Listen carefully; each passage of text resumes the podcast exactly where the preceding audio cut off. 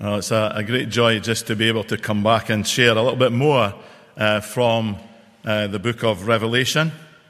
Um, for those who have been here when the uh, when I've been talking about some of the other churches, you'll know that uh, we're um, talking uh, about uh, a word that has come from God via the prophet, the apostle John uh, who has been stuck uh, in a, um, a camp um, to um, prepare stones, probably in a quarry um, for the Roman Empire. And so he's a slave.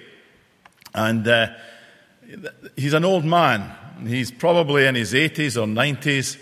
Uh, and he is struggling uh, to cope, no doubt. Now, I don't know what, what you're like, but I'm getting of the age now that even digging the garden, uh, I'm looking for a, a, some Radox or something like that afterwards uh, to deal with that. So you can imagine what it's like for this old man. And uh, he um, is there, and the Lord begins to speak to him uh, on the Lord's day. He says, I, I, was in the Spirit on the Lord's day in chapter 1, and uh, the Lord spoke to him and gave him a message for the churches in Asia Minor. And each of the churches was sent a letter, and uh, that letter basically described how Jesus saw the churches. And uh, we're um, now uh, through to the, the church in Philadelphia. So let's pray before we begin uh, to look at this. Heavenly Father, we again give you thanks and praise for your goodness. We thank you for your word, which uh, you have described to us as being powerful, uh, like a two edged sword. And uh, we ask, Lord, that you'll come today, that you will bring your word to your people, and that we, Lord, will be able to hear from you and be inspired, encouraged, directed, and given wisdom from your word. We thank you for your spirit of truth that leads us into all truth. And we ask, Lord, that that Holy Spirit of yours might be with us today and bring truth from your word to us. In Jesus' name we ask. Amen. Amen. Now, Philadelphia um, probably was a, a, town or a city of about 2,000 people. And to give you some context on that, if you think of uh, the the town of Errol along the Carse of Gowrie there, it's probably about 1,500 people. So it's slightly bigger than Errol. And that gives you an idea of the, the town that, or the city that we're speaking about. As I said to the young folks earlier on, it was prone to having earthquakes, and lots of people had moved out of the city into rural areas to be a bit more safe uh, so that they weren't finding themselves uh, struggling with these earthquakes all the time. They, they reckon that there's probably around about 800 Christians uh, in the city and in the area around Philadelphia. And uh, apparently there's been discovered the remains of about 20 churches where um, services were held in the city. Um, if you want to go and visit, visit it now, it's in the, the, the country of Turkey, modern day Turkey. Um, and the name of the city has been changed to Alaşehir. And uh, so you'll find it there if you want to go on holiday. But you'll probably find that there's lots and lots of broken buildings and uh, so on of the old uh, age um, amongst some of the newer buildings of today. And it probably has a, a population now about 50,000 people or so. And uh, Philadelphia, uh, the name apparently means uh, one who loves his brother. And uh, it was named that by one of the earlier uh, leaders, rulers in the area who liked his brother a lot, obviously. And uh, so um, that gives you an idea, again, just a little bit of the background uh, to the place. And so when we come to, to look at Philadelphia, uh, unlike many of the other churches uh, in this list of churches that Jesus had communicated to, there was no criticism from Christ at all uh, when we come to look uh, at Philadelphia. It was very pleasing to God. Um, the, the gospel had been preached in the area. Paul in, in Acts 19 Um, he uh, was said to have gone to Asia Minor, um, and all of the cities, all of the residents of Asia heard the word of the Lord. If you, if you look at that uh, scripture there, you'll find uh, evidence of that. And so the, the gospel was not new uh, specifically to uh, the area. Paul had been there, and others uh, had been there as well to preach.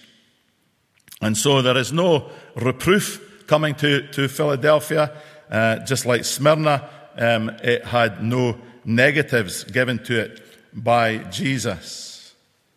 But um, there is a God in heaven, of course, who has uh, is described here as one who has eyes like blazing fire.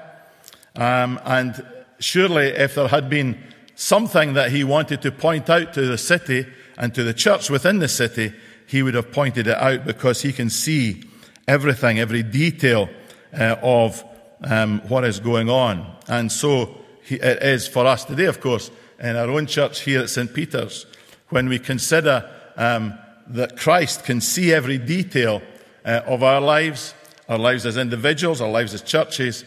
Um, that is uh, a challenging moment when we think of that. And so here we go. We're beginning uh, at the at cha- chapter three, verse seven. It says here to the angel, uh, or to the minister, or the messenger, or the pastor. It can be described as well of the church in Philadelphia. Write these words of him who is holy and true and holds the key of David, who, who, what he opens, no one can shut, and what he shuts, no one can open. So, first of all, it tells us here that this person that's, that's sending the message, Jesus Christ himself, is holy and true. And that's one thing that we need to take into consideration uh, as we read this. He is the one who is holy. He is the one who is true. And if you look back into the book of Isaiah, chapter 6, you'll find that um, the, the prophet began to see a vision there of God, and the vision was of God being holy. The angels or the seraphs who were around the throne at the time began to sing, Holy, holy, holy is the Lord God Almighty. And they began to describe Jesus, God, in his holiness. And so we have a holy God. He's not one who is indulgent in the sense that um, we can manage to, by slight means, to slip our sins past him somehow, uh, and he can't see them. We can't hold them like we might have hidden something from our dad or our mum behind our back, and uh, he will miss that. He has eyes that can see. He has burning flames for eyes that can see right through every situation, every heart that comes before him. And so he's not going to pass over our sins. He's not going to let some slip past as we might want him to do. Or oh, you won't notice that one, Lord, or that one's not big enough for you to see. But he sees everything about us.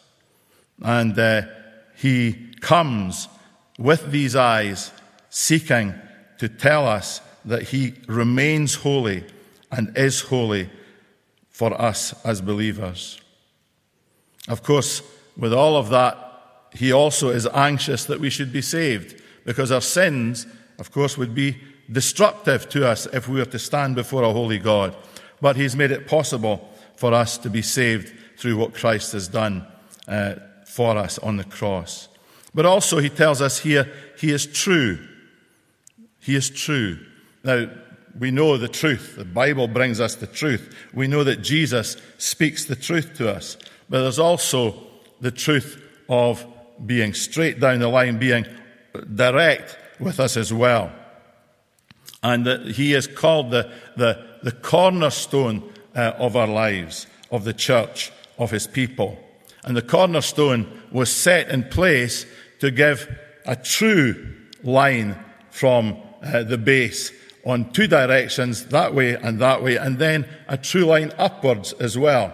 And so the truth of God is not only about the facts that we are given, but it's also about the fact He is not crooked in any way. And so we, are, we have a true God. And this is what's coming through here as uh, the Apostle John speaks uh, to his people. So it goes on uh, here in chapter 3, verse 7, to talk about the one who holds the key of David. Now, sometimes quite challenging to know what that actually is referring to. But uh, if you look in the book of Isaiah, chapter 22, you'll find that there's reference there uh, to a guy called Shebna. And Shebna um, was kind of unceremoniously removed from his position as palace steward, and he was replaced by a guy called Eliakim. And um, you can go back and read the detail of that. But the palace steward was the one who held the key to give access to all of the um, palace um, riches and, and the buildings and so on. He held a key. Now, it's not like the wee key that you have for the front door of your house uh, at the moment, or sometimes the key for your car, which you press a button and it opens up. This was a huge key, and it kind of, it was like, like almost like a scythe blade, a great long key, and it hung over the palace steward's shoulder and hung down under his robe.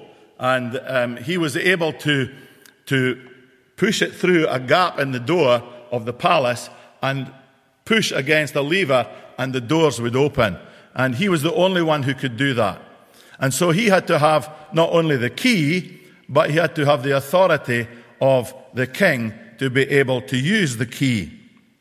And so when we talk about the key of David, uh, in Isaiah 22, it says, I will place on his shoulder, this is talking about Eliakim, I will place on his shoulder the key of the house of David. When he opens, what, what he opens, no one can shut, and what he shuts, no one can open. And so here we are, we're coming with the same words in the book of Revelation, uh, chapter 3. Here we have a key being described to us. It's a priestly key. And uh, we, through Christ, are given this key of access. It says here, no one could shut unless they had the relevant complex key and the authority to use it. And normally people were locked inside the building. Um, in in uh, the Song of Solomon, you'll find reference to somebody trying to get access to the door. Um, it says there in Solomon, uh, Song of Solomon, chapter 5, verse 4, um, that, that, that, there's a reference to someone trying to get access into the beloved, trying to get access into the house. And I don't know what was going on there fully because you have to uh, try and read some poetic language into it. Um, but the Song of Solomon declares that access was required uh, at the door where people are locked up inside. And so Jesus has the key uh, in this book here. He is the one that's been given the key, and it tells us that he, he is the one who will open doors for us, and he is the one who will close them, and they will remain closed. If you look at M'Cheyne's uh, description of uh, these few verses and of, of the key uh, that he speaks about here, he talks about a number of keys that are given to us in the church. He talks about the key of grace that is given to us. And uh, it tells us uh, that he can come and open the bars of the, that, that door that has been locked, the bars on our hearts. And sometimes there are so many challenging bars that have been um, placed over uh, our lives in one way or another. And uh, I was reading a, a, little story just the other day of a young man who had been captured uh, by the kind of transgender world, uh, which is so common nowadays. And uh, he, he, had, he was so broken and so in pain and so much lost in this world and, and didn't know how to escape uh, from it. And one day he was listening just to uh, some tracks on Spotify, um, and he heard these words uh, from one of the songwriters Lord, I give you my heart, I give you my soul. And the Lord used these words just to, to challenge him and to bring him to a place where he could cry out uh, to the Lord for help. And uh, the bars of his darkness, the bars of his cell uh, were opened and he began a, a journey to freedom. The powerful grace of Christ began to work in that young man's life. And what a testimony he has if you read the testimony, a remarkable testimony of how freedom has come uh, to his situation. And it's a key of grace that has come into his life. Sometimes the bars that are over our lives are, are, are bars of, of the love of sin. Could be that. It could be pride that has come to us. It might be vanity of some sort. It could be the love of this world or the fear of man.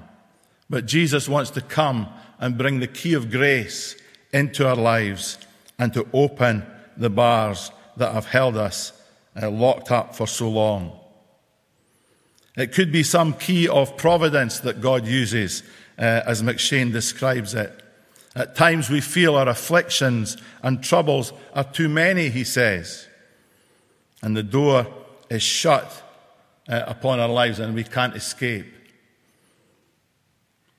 And yet he comes and he uses circumstances, he uses his providence to unlock the doors of our lives. Sometimes these providences can be tough, they can be hard, but they make us cry out to God somehow.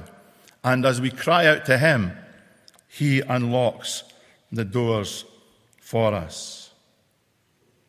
It can be a key of glory, uh, as M'Cheyne describes it. He says, We as believers will be glorified with Christ one day. We will be- behold his glory.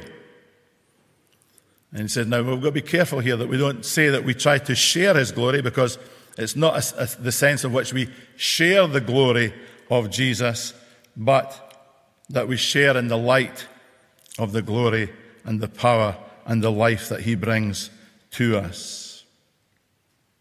And so we can have glory with Christ, a key of glory. It can be the keys of, the, of death and hell and the grave that come to us. One day, no matter what happens in this world, we will, as Christian believers, go to be with Christ in glory. He will break us out of death, and the, the keys of, the, of death and hell and the grave will be used to unlock our grave, and we will go to be with Him in glory. And so it may be some key that God has given to you to open doors in your lives. We need to have the authority of Christ to use that and to open the doors in others' lives too. Then in verse 8, we read these words I know your deeds I know your deeds. Now, that's come up quite a number of times throughout these different um, sections of uh, the book of Revelation, chapters 1 to 3. But uh, our deeds can be indicative of where our hearts are at. You know, there's a scripture that says, out of the fullness of the heart, the mouth speaks. And so sometimes what's going on in our heart can translate into our actions, can translate into our words, and sometimes it can be pretty obvious where we're at.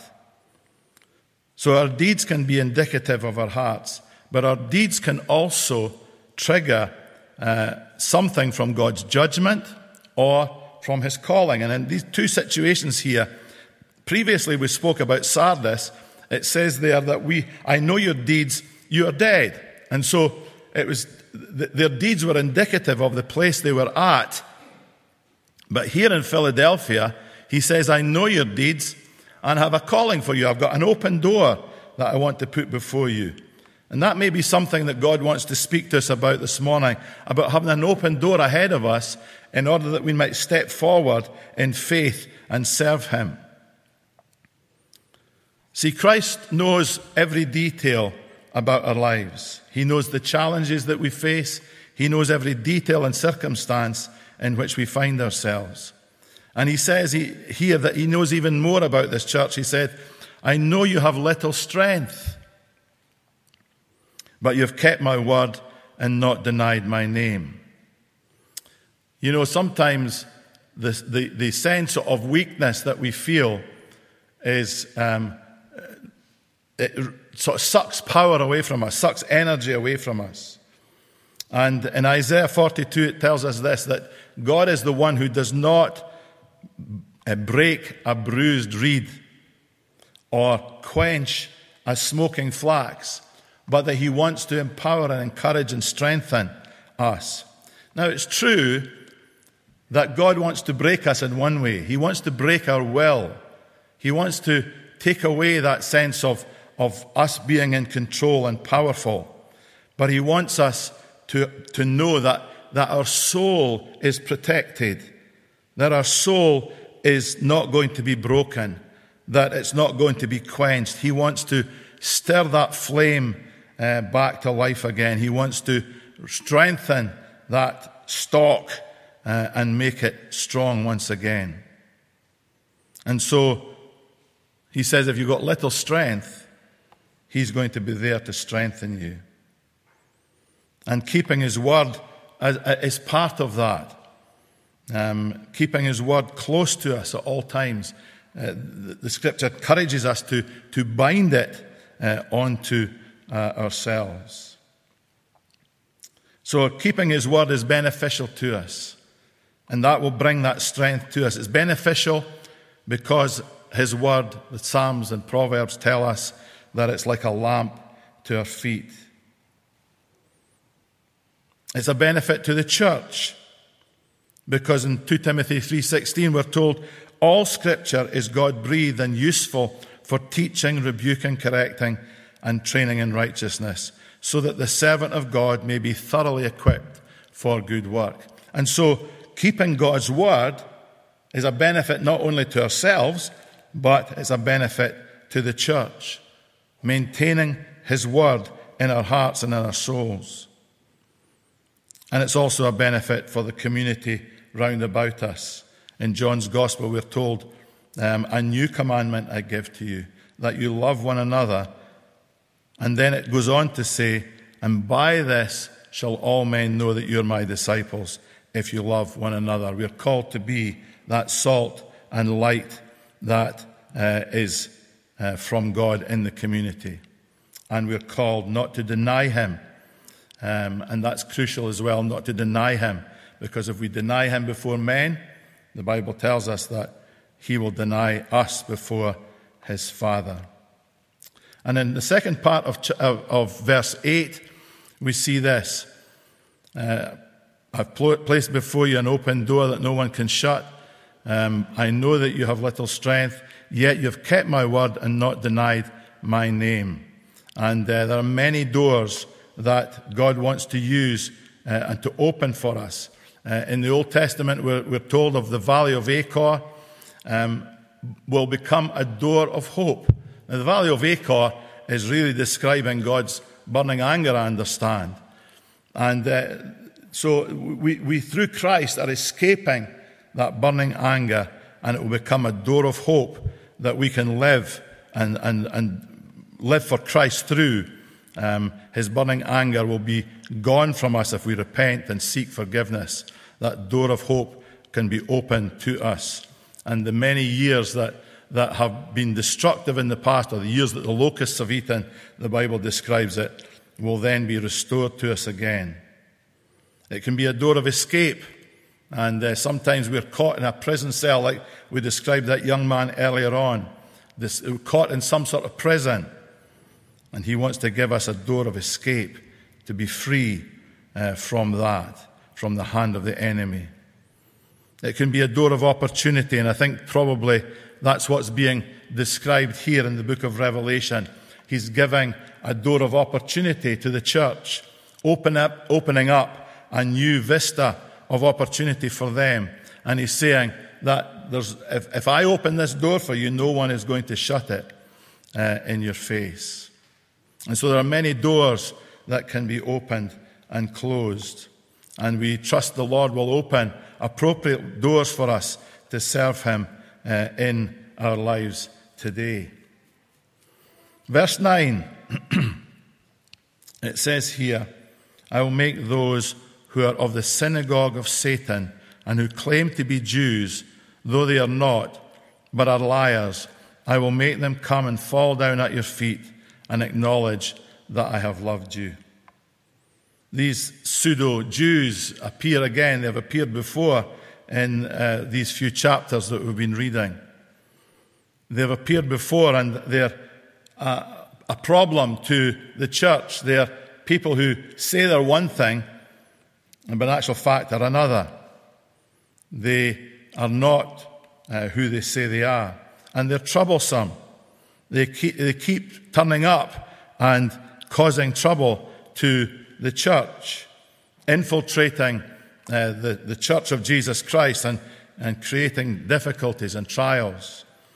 And uh, if, you, if you can think back uh, in the scripture to the book of Genesis, you'll find there that, that there is a battle that has begun uh, for us as believers.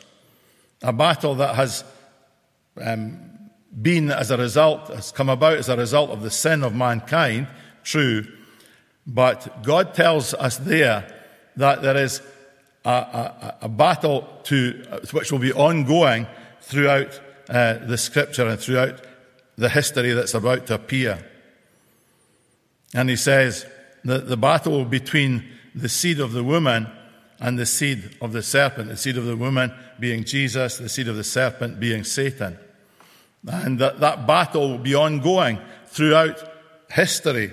And as we look back, of course, we can see that. The battle began in Genesis chapter 3, if you like, when it was declared.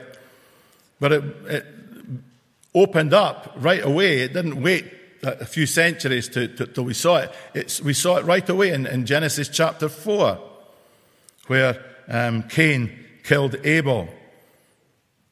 There's a battle going on there, a battle for what is right and what is true.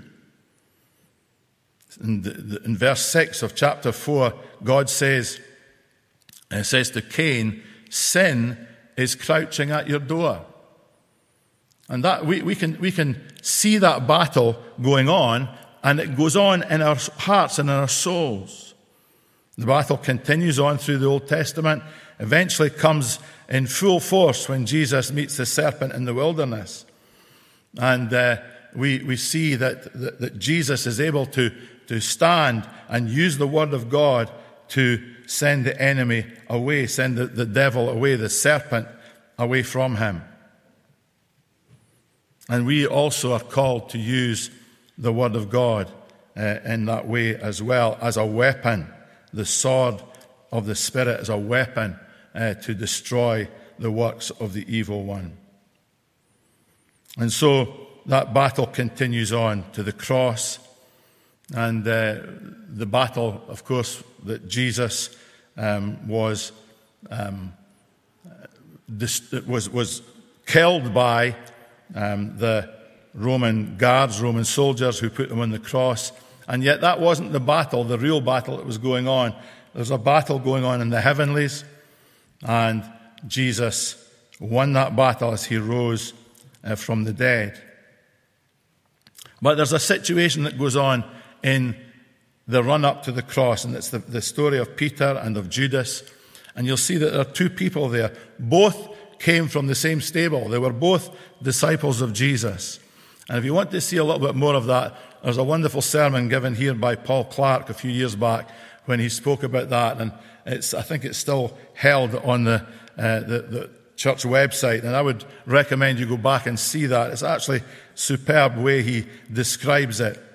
But this battle going on, Peter um, fought a battle and, and was, was in real trouble. G- Judas gave in to the whole uh, circumstance that was around him and took the money and eventually died as a result of it. But Peter, Peter struggled and Jesus said he prayed for him.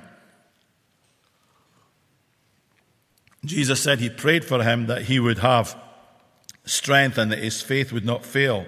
And of course, eventually, Peter comes back and becomes very central to the, to the uh, ongoing development of the church and the new church in the Acts of the Apostles. And then that battle continues on into the book of Revelation, where we are now. The serpent in Revelation becomes a dragon, really. And if you see, if you look on in the book of Revelation to the end, you'll find, I don't want to um, spoil the, the, the, end of the story for you, but um, he becomes a dragon. And of course, Christ's victory is seen in that. And so these Jews that we spoke about, these pseudo Jews, had taken aside. They had gone with the works of the evil one. And that's an area that we've got to be very careful of ourselves, that we hear God speak to us on this. That when we come into a church situation, that we can choose um, to, to go with the, the criticisms and the, the, the issues that the enemy would bring up, or we can choose to hear God's word and to follow his word and to hear what he's speaking to us. And so, I don't know if you remember the old hymn that we used to sing. I certainly used to sing it when I was at school. Uh, who is on the Lord's side? Who will serve the King? And that's kind of the thing that it's saying here. Who is on the Lord's side? Where will you go? Whose side will you be on in this battle? And so, um, this uh, issue here is that the, these Jews are going to see something happen later on. It says that um, Jesus says that I will make them come and fall at your feet and acknowledge that I have loved you. And so, those of us who, who stand strong with Christ, who are strengthened by Him to walk, uh, will see that one day they will fall at your feet. Now, don't misunderstand what it's saying. It's not referring to the fact that um, as believers that we'll be worshipped as deities somehow. It's not saying that at all. But it is saying that when we come to be with Christ on his throne, that those who have um, turned away and been obstinate in the church and, and have caused trouble will one day have to bow down before Christ. And because we are there with him, we also will see that happen and receive that with him. And so we will not be deities, but we will be with Christ himself on the throne. Verse 10 Since you have kept my command to endure patiently, I will also keep you from the hour of trial that is going to come upon the whole world to test the inhabitants of the earth. So it's a test that's coming our way. This trouble that we uh, will experience is described here as a test. And he's saying, Jesus is saying to his church, keep my command and endure patiently. Um, we don't have to go out marching. We don't have to hold up banners. We don't have to, to be, uh, to, to do things as the world might do it, but we have to keep his commands, to do what he says we ought to do, and endure patiently. And he said, I will keep you from the hour of trial. And so Jesus has a special care for those regard, who, who keep his commands and, and work patiently uh, and serve patiently um, for them and He will ease the burden uh, that has been put upon us uh, in this test. And so, there are many commands that Jesus has given us, not just uh, what we read here in Revelation. There are many commands, and if you look through the Gospels and through the epistles, you'll find that the, the Scripture is full of commands that come. There's the Ten Commandments, obviously, which are clearly written for us, but there are many, many others that you will read. And so we need to hear his word and keep his commands as we serve. There are numerous views in terms of what the hour of trial might mean. And uh, I'm not of a theological quality to be able to describe it in detail, but I would say to you that some would say that it's past already. Some would say that it will come, uh, but the church won't experience it. Some will say, well, um, it's still to come. Uh, there's all sorts of different descriptions of the hour of trial. And so, whatever the truth is on that, um, here it's made clear to us that if we keep Christ's commands and endure patiently, we will somehow be kept by God's providence uh, from the most severe effects of that. But there is a test coming, and it's important that we understand that that test comes uh, to us as his people. Verse 11, it says, I am coming soon. Now, many people will say, well, that, that word soon surely doesn't apply. This is 2,000 years ago. Um, what does that mean?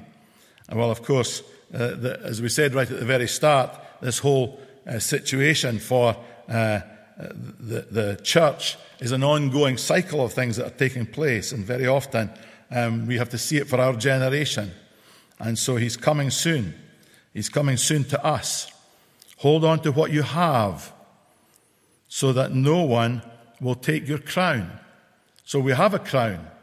It's been given to us. It's there for us so that no one can take it. Hold on a minute. Can somebody actually take our crown?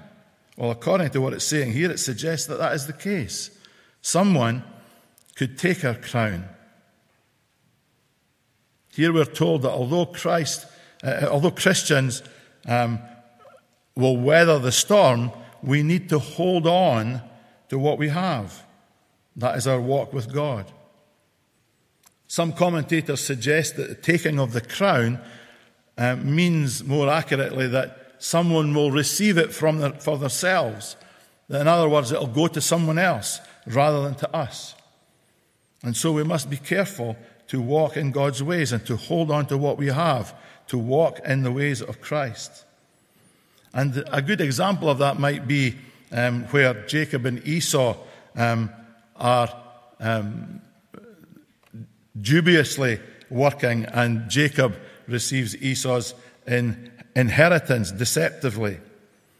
And so sometimes we need to consider that, that if we mess around, if we um, try to look, after, look for the things of this world, someone else may well come along and take uh, our crown, that which meant to be for us, but will be given to someone else. And then finally, in verses 12 and 13, to the one who is victorious, I will make a pillar in the temple of my God. Never again will they leave it. Now, this is the bit that I was speaking to the young people about earlier on. I will make a pillar in the temple of my God. Never again will they leave it. a sense of strength and power comes from that. I will write on them the name of my God and the name of the city of my God. We will be described. Everyone will know whose we are because we have his name written upon us, the New Jerusalem, which is coming down out of heaven from my God. And I will also write on them my new name. My new name. of course, we've seen Christ described in many names. Go back to chapter 1 um, you'll find many names that Christ has been described by, but his new name, he'll be, he'll be the risen Christ. And we, of course, will be with him, risen with him uh, in glory. So, overcoming or being victorious is, is a continual process in biblical terms. It will have an end, of course. We will come to an end of this physical life. But now it's an ongoing battle for us. The pillars are due to, uh, as I said earlier, to the regular earthquakes that took place, were kept falling down. But there's an unshakability about Christ's temple. It means that it will remain standing, and we with him will remain standing. Matthew 7 24 says this Therefore, everyone who hears these words of mine and puts them into practice will be like the wise man who built his house on a rock. So he's referring back to that when we talk about the pillars of the church, the pillars of God uh, strengthening us and making us strong in this life. They'll be eternal pillars that will never go away. And he says, Whoever has ears to hear, let him hear what the Spirit says to the churches. And so we thank God for his, for his word, that his spirit speaks to us. And we pray that somehow that the spirit of God will speak to us this day. We know from what we've read that Jesus knows every detail of our lives, including our sins, and that we can't sneak anything past Him by sleight of hand. We know that Jesus is the key to deal with the challenges uh, that dog our lives sometimes. And it may be that there are those listening to this who as yet don't know Christ. Now, He is the one who can unlock the circumstances and the situations of your life if you come and trust in Him. Although our strength may be weak, like this church uh, in Philadelphia, small and weak, we need to keep His word and remain on the path that He's set for us. As we keep His word, we'll find out the doors of opportunity that will come open to us, opportunity to serve. Now, frankly, very often in the church, we're very happy to sit and wait until the Lord comes back, um, referring to the old hymn that says, Hold the fort, for I am coming. In actual fact, God wants to open service to us. He wants us to understand that He has called us to be involved and to serve Him in whatever that calling might be. That even if the synagogue of Satan is set against us, we are called to continue. And if you've been in church for, for a very long time, you may have met some of the synagogue of Satan from time to time. They're challenging people, difficult people who want to upset and destroy rather than to encourage and build. There are doors of opportunity that the Lord has set, and no one can shut them, the Bible says. No one can shut them. Only He has the key. And there will be times when all we have to do is hold on tight to the Lord by faith, even if the earthquakes of shaking are going on around us. But we will remain as strong pillars in his temple. And we need to hear that the Spirit of God is speaking uh, to us uh, to bring us into line with the Word of God. So let's pray as we, as we hear God's Word. Thank you, Father, for your goodness.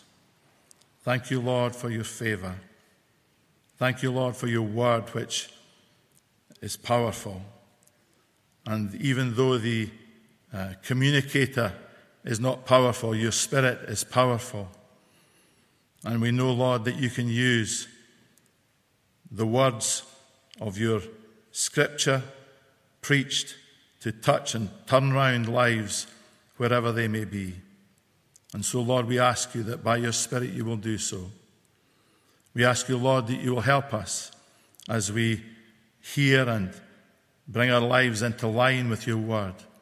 We pray that you'll hear our prayers, prayers that want a door to be opened, that cry to you to see a door of release, that cry to you to see a door of opportunity, that cry to you to see a door of hope being opened to us.